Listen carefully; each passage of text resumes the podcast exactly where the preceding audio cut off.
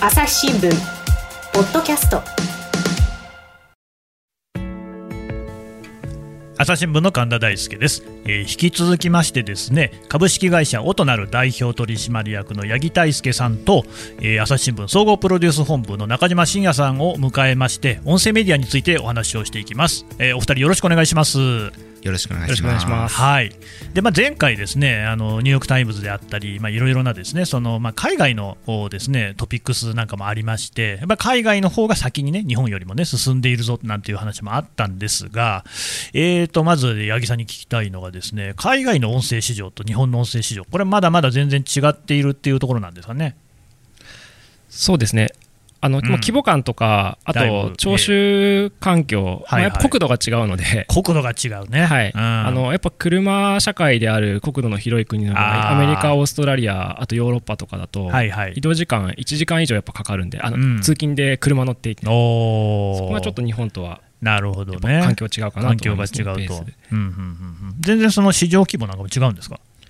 そうですね。あの、うん。まあ、ラジオの市場規模が10倍以上違うので、ラジオの段階で10倍違うんですね。はい、でも逆に言うと、そこぐらいのポテンシャルは出る可能性があって、でアメリカの市場は今、うん、あの2019年で3000億円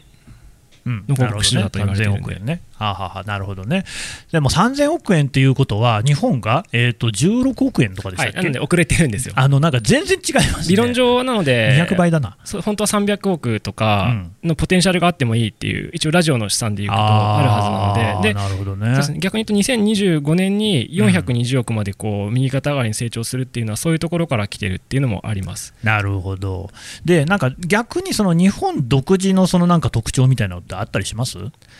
そうですね。コンテンツでいうと、はい、まあ、ポッドキャストとか見てると分かりやすいんですけど、うん、英語コンテンツ。おおはいはいはいはい、面白いんですよね。えあの日本のランキング上位見てると、えー、大体あのポッドキャストとかのランキングって、うん、ニュースコメディまあ、あと社会派コンテンツ、うんうん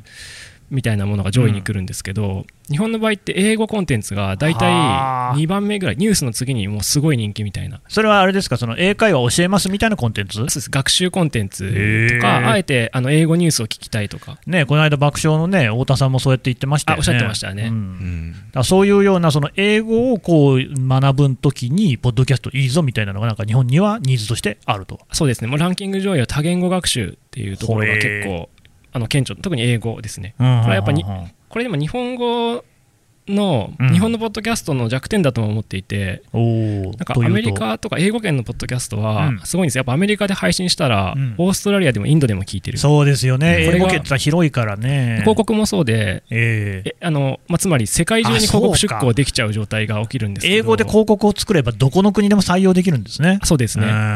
でも日本の場合って日本語なんで基本的に日本語を聞ける人しか聞けないっていうのが、ちょっとあのウィークネスなポイントなるほどね。中島さん、どうしよう、我々も英語の番組作るべきかな。誰ができますかね いやでもねこれ本当にそうでなかなかその言葉の壁っていうのはあるんですよね。そうですねでそのいろんなところで感じるんですよ。だからその音声認識みたいなところでもやっぱ英語って今すごくねあの簡単にテキスト化がね音声からできるところが日本語はなかなかやっぱりねもうすごいね皆さん頑張ってるんですけれども壁が結構あるみたいで朝日新聞の社内でもねそういうことやってますけれどもねみたいなところもあってその言葉の壁っていうのでも今後も続きそうですかね。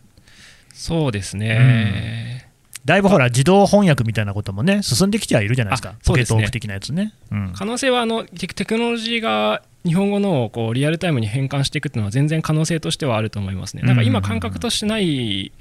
今すぐそれが実現できるのかって言ったらまだだと思うんですけど、うん、思ったより早くそれはできるのかなという気はしているので、そこにちょっと期待はしています、ね、今までの話は英語圏ということもあって、まあ、アメリカ、ヨーロッパみたいなところが中心でしたけど、アジアに目を向けると、例えば韓国とか中国なんていうのはね、はい、まあ、あの分野にもよりますけれども、日本よりも IT 進んでるところもあるわけじゃないですか、はい、ああいった国々のポッドキャストってどんな状況なんですか？韓国はなんかオーディオええ、私もちょっと実際に韓国の方と話したわけではないんですけど、えすごい伸びてますというか聞かれてますよね。あの今、アジア圏ですごい人気のプラットフォームで、スプーンっていう音声配信プラットフォームがあるんですけど、ライブとライブ配信ができるものですね、収録もできるんですけど、それ、韓国初のサービスで、そうなんですか、はい、あの確か昨年とかですか、出てた、また別の話でいうと、うん、あのどの国がポッドキャストをアクティブに聞いているのかっていう調査データが、ある調査データがあって、韓国はあのすごい上位です、1位とかえそんなに？す。ごいですね、あの、ね、人口比率ですかね。へえ、まあ、韓国って確かにね、あのスマホものギャラクシーとかでね、おなじみのサムソンであったりとか、あとなんか IT 化とかもかなりね、国が率先してやってるっていうね、そういう印象ですからね、はい、うん、ポッドキャストも早かった。そうですね。なるほど、うん、中国どうですか？中国は、中国はあのプラットフォームが、うん、ま、あのオーディオ聞く文化がすごいあります。うん、例えばあのシマラヤごめんなさい、プラットフォーム名はヒマラヤですね。ヒマラヤっていう音声プラットフォームがあって、はいはいはい、知ってますよ、あのなんかハーフポストとかやってるのヒマラヤでしたよね、確かね。そうですね、ハーフポストと一緒にやってますね。うん、ヒマラヤはあのものすごい中国で人気で、あのインスアプリのインストール数が6億、うん、6億？6億？億。人口じゃないです。よ、6億。人口でだって14億とかでしょ、だからその半分ぐらいの人がもう使ってるってことですか？はい、で結構人気のコンテンツは、あの音声小説だって言ってましたね。小説ですか、はい、あまたそこは傾向が違うんですね。ドラマみたいなものを結構楽しんで聞いてるっていうのを聞いてます。でそれ配信するだけで仕事してる人もいるみたいです。えー、そのドラマを何ですか？個人とかで配信してるってことですか？あそうです。小説を物語をつまりオーディオ物語を音声のやっぱりそこら辺もそのながらの聞き方でね聞かれるってことなんですかね。そうですね。へえ。じゃあやっぱり韓国にしろ中国にしろ日本よりだいぶ先を行ってる感じですね。そうですね。音声すごい聞かれてると思います。音声あ日本はなので結構そこは遅れているかなというふうに思いますね。まあねそんな遅れているかもしれない日本なんですがその日本の音声市場にねこうなんかもっとあった方がいいんじゃないかあってほしいなみたいなことってなんかあります？そうですね。うん中島さん、ちょっと質問をこうもう少しさ追加してくださいよ。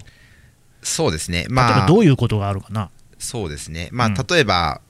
まあ、こうビジネスになるから音声に参入してくるみたいなところもあると思うので、はい、まあ、それは海外ではあるけれども、日本でもっとこういうビジネスのあり方があればいいんじゃないかとか。マネタイズとかはまだまだ課題ですね。マネタイズね。はい、で、うん、マネタイズは広告か、それこそあのリスナーにお金払ってもらうかどっちかだと思うんですけどそうでしかないですね、はい、先ほどのヒマラヤとかはその誰が小説に対してあ確かに確かに。あれは実は課金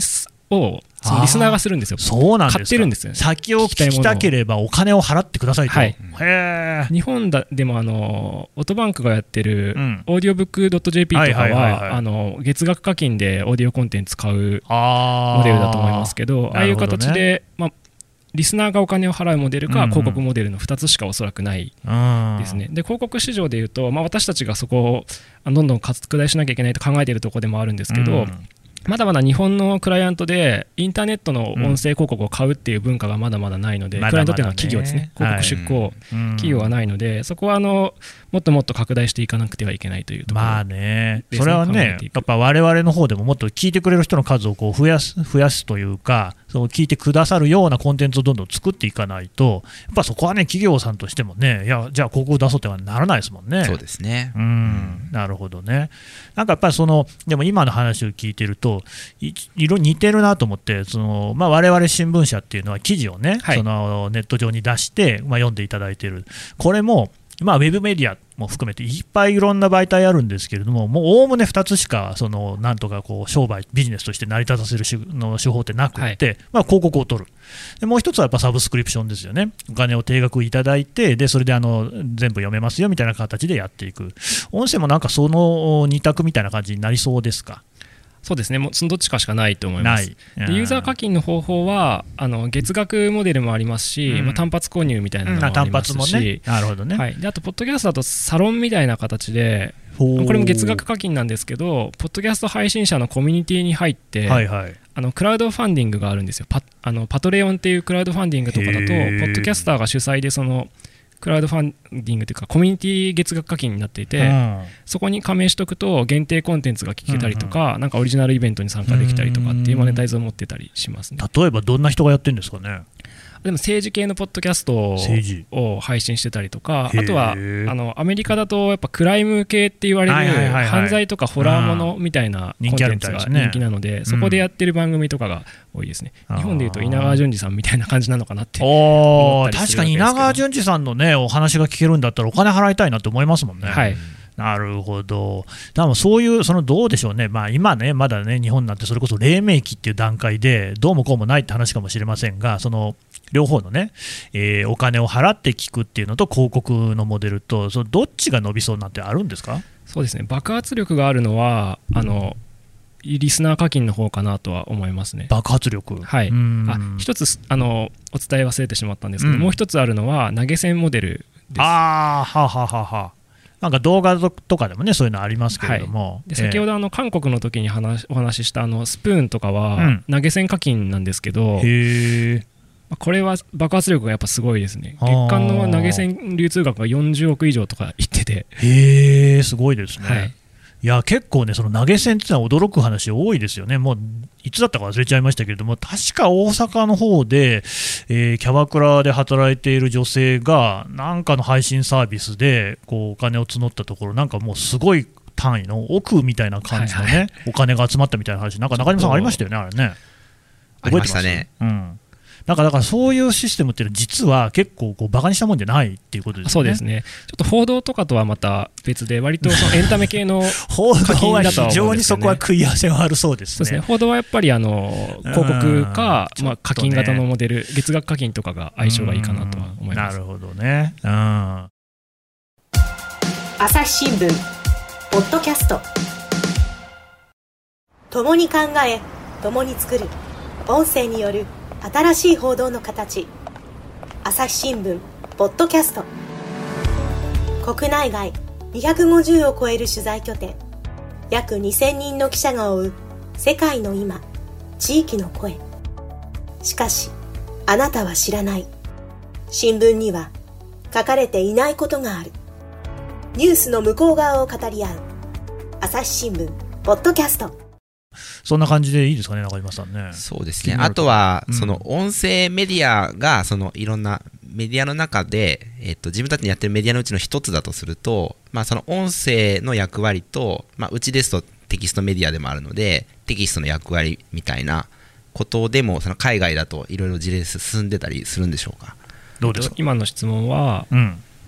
どういうかですか、ね、あすいません。なんか要するにあれでしょ、ポッドキャストはまあ一つ、そのなんていうか、たくさんの売り物の一つとして存在していて、例えば朝日新聞の場合とです場合だと、ですね広告をじゃあ出し出していただきますということになったときに、えーと、新聞にも、紙面にも広告を出しますと、朝日新聞デジタルにも広告を出せて、さらにポッドキャストも出せますよみたいなところが、こう一つ魅力になって、広告を出していただけるみたいな話っていうのが、まあ、付加的な話、ね、あるかもしれないんですけれども、そういうのっていうのは実際どうなんですか、海外なんかだとあるんですかかね？そうですね、なんか新聞社とかだと、うん、その本紙とのクロスセルで販売してるっていうかはあるかもしれないですね。ただ、ポッドキャストのなんか出向って、うんアメリカのその上位市場、上位のその企業業種を見ると、えー、金融か D2C って言われてて、D2C って何ですか ?D2C っていうのはダイレクトトゥカスタマーの略で、えーと、ネット専業の、うんあの製造小売メーカー。分かりづらいですね。分かりづらいです。一般流通に商品をおり、はい、してなくて、オリジナルコンテンツを、あごめんなさい、オリジナル商品をネット上だけで売ってるメーカーさ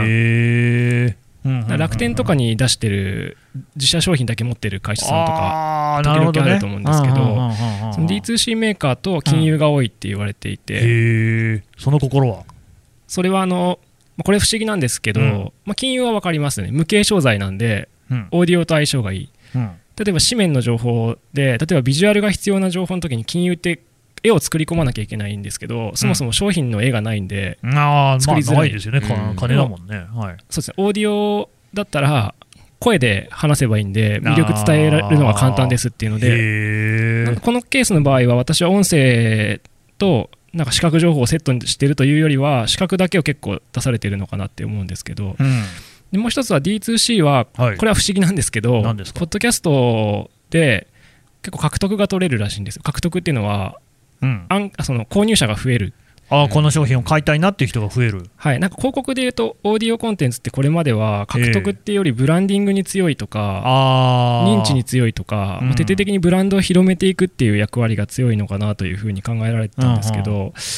アメリカのその市場出向の市場内訳を見ると50%、50%ぐらいですね。若干その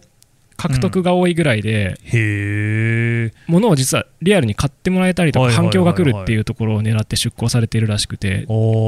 EC サイト、先ほどのダイレクトトゥーカスタマーの EC サイトなんかは、まさに獲得取るために出向しているはずなんですよ。うん、うん、それってだからそのポッドキャストの中に入る広告でそういうのを出していくってことですか？あそうですね、もしくはホストの人が喋っていく中で、番組を紹介するその商材を紹介したりとか、あれだ、ラジオショッピングみたいな感じ。そうですね、生 CM みたいな。あれね、確かに聞いてると、ちょっとね、いいなって欲しくなっちゃうんですよね。そうですね。でこれも不思議で、確かにその絵あった方が良さそうじゃないですか、絵っていうか、あの写真とかね、はい、例えばじゃあ、あのトレトレピチピチのね、あのタイが来ますよなんて言ったら、そのタイの写真見たいかなと思いきや、あの自分の中でね、勝手にね、ピチピチのね、タイを想像しちゃった方がね、よより買いたくなるっていうね、うん、そういう心理はありますよね。創造性をかきたてられるとかもありますし、あとはパーソナリティとか、番組に対する信頼、声のコンテンツならではかなと思うんですけど、どね、確かにそうですよね。文字で書かれてたら、それが信頼できるかって、ちょっと分かんないですけど、はいはい、声で聞いてた時に、その人がいつもその番組とかいつも聞いてたら、うん、なんかそこに対する信頼感で物を買うのかなとか。おだから意外とそこももう本当に数字としてちゃんと出てるんですよそういうのがね。そうですね。日本市場はまだまだその辺がまだ模索段階だなと考えていますけども。あなるほどね。そういう先例があるっていうことですね。いや意外とそういうビジネス的な側面でもいろんな可能性中島さんありそうじゃないですかそうですね、うん、今なんか考えてるんですか、ね、頭の中で。いやまあそうですね、まあ、やっぱ新聞社としては、やっぱ記事も読んでほしいし、うん、そうですね、はい、なので、まあ、音声で聞いてもらいながら、朝日新聞デジタルでも読めますよっていうのを今、我々の方はやってますよね。そうですね。はい、まあね、なんせそこはね、私もあの報道記者なもんですから、その商品をね、特定の商品をお勧めするっていうことは、まあ金輪際ないわけですよ。ないんですが、はい、ただまあ広告を出してもらうっていうことに関しては、これは新聞の使命も同じことで、そういうのがなければですね、報道もできませんからね。なんでまあそういうところの可能性っていうのはね、これからどんどんとね、広げていきたいし、まあ行くんじゃないかなという期待もね、あるんですけどね。なんせですね、そういうその新聞のこう広告市場っていうのはもうご存知の通り、統計が出ている通りでも右肩下がりで下がっちゃってるんで、そういうところではですね、そういうのがなくなってしまうと、我々その調査報道も特派員が取材をすることも何もできなくなっちゃいますから、なんとかしていかなきゃいけないっていうね、ところはありますからね。えー、はい。まあ、あとですね、そうお聞きしたいことっていうのもいろいろあるんですけれども、どうでしょうね、その日本のその音声サービスっていろいろあるわけじゃないですか、はい、ちょっとね、まずそのどういうのがあるのかっていうのを一旦整理しておこうかなと思うんですけれども、はい、あのどうですか、どういうのがあるんですかね？えっと、まず、音声配信は大分類すると、うん、あのアプリとアプリプラットフォームと、あと、ポッドキャストの2つに分かれるって考えていただいて。アプリとポッドキャストってのは違うんですか？アプリは、はい、なんか YouTube とかもそうなんですけど、うん、アプリとか、まあ、サービスですね、うん、特定のサービスにアップして特定のサービスだけで聞くみたいな。あなるほどね。はいはい。でポッドキャストはこの番組を聞きの方は、うん、あの理解されるかもしれないですけど、うん、まあ、いろんなプラットフォームで聞けるっていう特徴があって、うんうん、でポッドキャストは配信者側が配信したものを、うん、Apple Podcast だったりとか Spotify とか Google Podcast とか Amazon Music とか聞き方を選べるみたいな、拡散型の手法である、なるほどなるほど。2つがまず大分類としてあるわけですね。はい。でそのどうなんですか、その聞かれ方としては、なんかどっちの方が聞かれてるみたいなのって分かってるんですか？そうです。なんか今年とか来年とか、えー、まあ、音声配信がすごく来るよっていうふうになんかね言われてますけど、ね、ですけど、まあ、両方ですけど結構あの音声プラットフォームとかアプリの方は誰でも簡単に上げられるんですよ。ああ、なるほど、手軽なんですね。はい、そっちの方が結構発展していくんじゃないかっていうのもありますね。あの日本だとアプリって、例えばどんなのが今、人気あるんですか？はい、えっと、2016年から一番まあ、ちゃん古くから人気があるものだとボイシーとか。ボイシーね、はい、はいはいはいはい。あとはラジオトークラジオトーク。かスタンド FM、スタンド FM はい、うん、あとはあの先ほど中国のところでお話しましたけどヒマラヤとかも実は日本版がありますしあなるほど、ね、韓国発のスプーンも,、もう日本でもすごい絶大な人気を。あこういうところはもうだからその専用のアプリがあってみんなそこにアクセスをするっていう形。そうです。配信もそのアプリ内で行ってリスナーもそのアプリ内に宿ってるというか、あのアプリサービス内のユーザーであるっていう感じですね。えーえー、我々その朝日新聞ポッドキャストなんていうのは、まあ、さっきも申し上げた通りですね、えー、Apple とか Spotify、Amazon、Google とか、まあ、そういうそのいわゆる主要なこうプラットフォームにおいて、ポッドキャストとしてね、聞いていただいているっていう方が多いのかなっていうふうに思ってますけれども、はい、あのそっちよりも、むしろアプリの方が今は勢いがある感じ。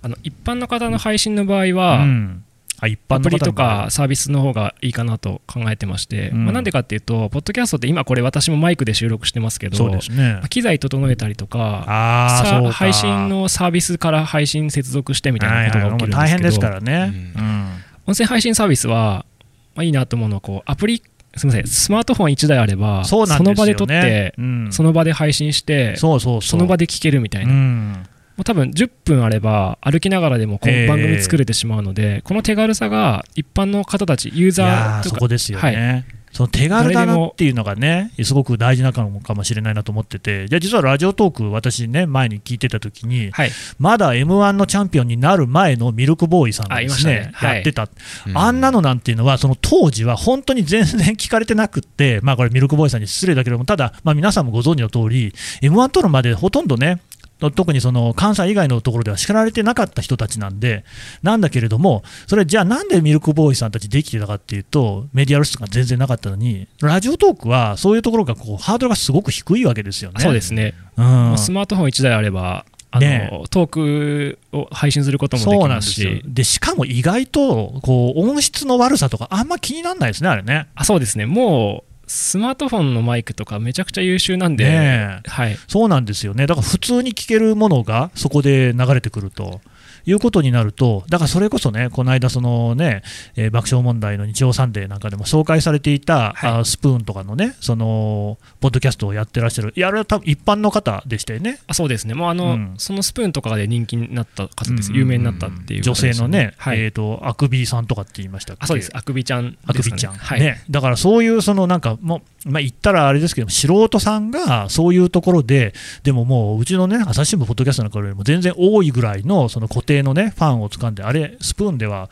なんて言うんでしたっけ、フォロワーとかじゃない、スプナー、スプナーっていうんですか、はい、なんかだからもうそれが10万人とか、なんかもっと多いんでしたっけ、そうですね、いるんですよね、しかも始めたの昨年とかなんで、いや、すごいですよね。はいだそういう意味で言うと、本当にその一般の方にとって参入しやすい、敷居が低いっていうのは、これはとっても素晴らしいですよね。そうですね、うん、そういうプラットフォームがあることで、どんどんどんどん音声配信をする人が増えていくと思いますし、そうすると音声コンテンツがどんどん増えていきますよね、うん、そうするとリスナーがどんどん増えていきますよね、うん、これで多分市場がどんどん広がるというふうに考えてます。なるほど、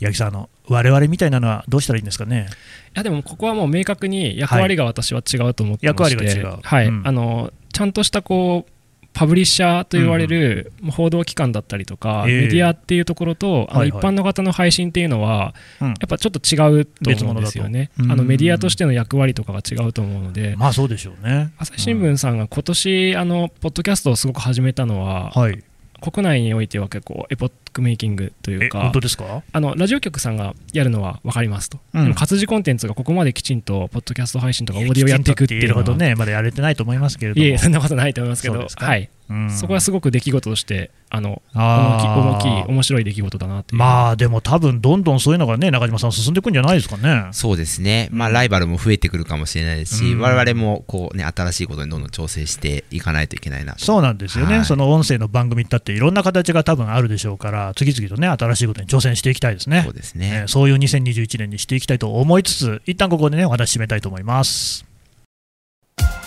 朝日新聞ポッドキャスト。はいということで、えー、株式会社オトナルの代表取締役八木大輔さんのお話を聞いてきたんですが八木さん、はい、本を出されたということですね。はい。どんな本ですか？12月18日に音声配信をテーマにした書籍を出させていただきました、うん、書籍のタイトルは？はい一番優しい音声配信ビジネスの教本です、うんうんうん。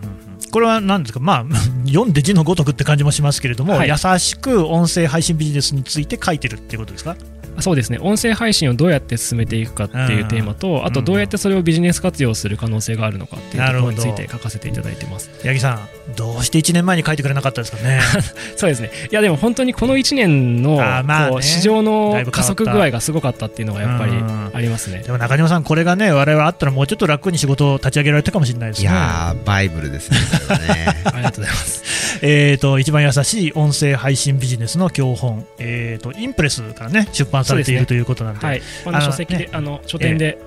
購入できるかなと。なるほど、まあ、もしよかったらとね一旦一度ね手に取っていただいて読んでいただけるといいかなと思います。はい。はい、ね、八木さんどうもありがとうございました。はいありがとうございました。朝日新聞ポッドキャスト朝日新聞の神田大輔がお送りしました。それではまたお会いしましょう。この番組へのご意見ご感想をメールで募集しています。ポッドキャストアット朝日ドットコム podcast アットマーク朝日ドットコムまでメールでお寄せください。ツイッターでも番組情報を随時紹介しています。アットマーク朝日ポッドキャスト。朝日新聞ポッドキャストで検索してみてください。